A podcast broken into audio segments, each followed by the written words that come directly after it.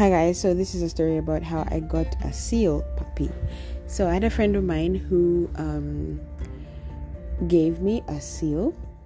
Yes, like you know that big animal that lives in the ocean in the in the Arctic or the Antarctic.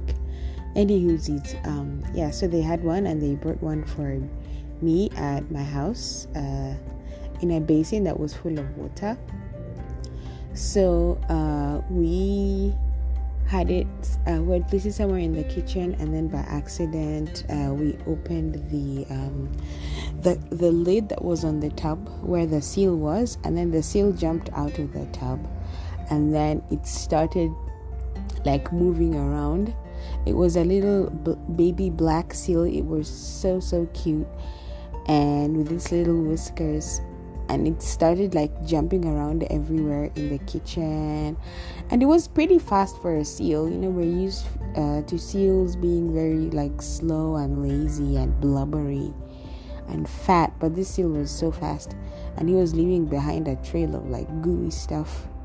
Any, anyways um uh, the little seal jumped from the kitchen and started sliding all the way to the living room and then went and jumped on the chair on the sofa.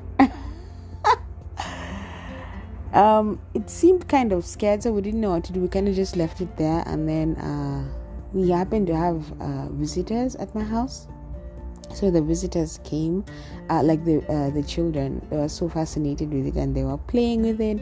And the funny thing is, like, this suddenly the scared seal started like being like okay, and then we were like, maybe he's hungry, you know, like he was he's been separated from his mom and he's still young. Maybe he's so hungry.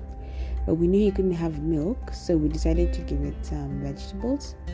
So we made like some cucumbers and like onions and zucchini and then did like a salad and then we gave him uh, he put some in his mouth.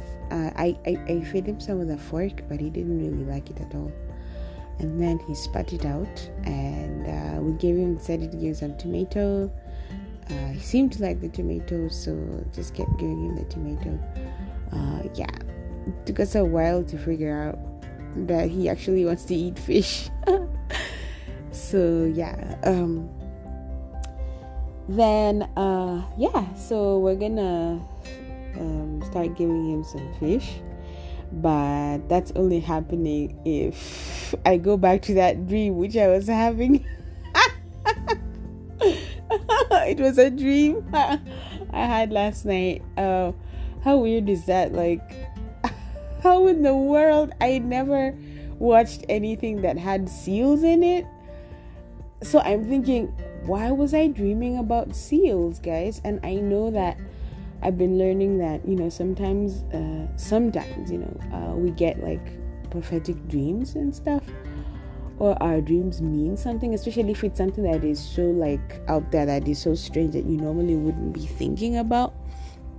So I'm just wondering, hmm, does anyone know what it means when you dream about a sea creature? Uh, yeah, I'd really love some advice about that. Uh, but anyways, yeah, so and then but i think it's cute that it was a puppy like a seal puppy so yeah and then at one point it even started like talking. It started talking and saying yeah i i don't like that like saying that it doesn't like the cucumber and the zucchini. But i like that you know like the tomato. That was it was so cute. Like i still remember its eyes and its little whiskers. Um yeah so i wish i could have that dream again so i can see what happens afterwards. Or maybe i can just uh, watch like some youtube videos and what it's like to have a seal puppy.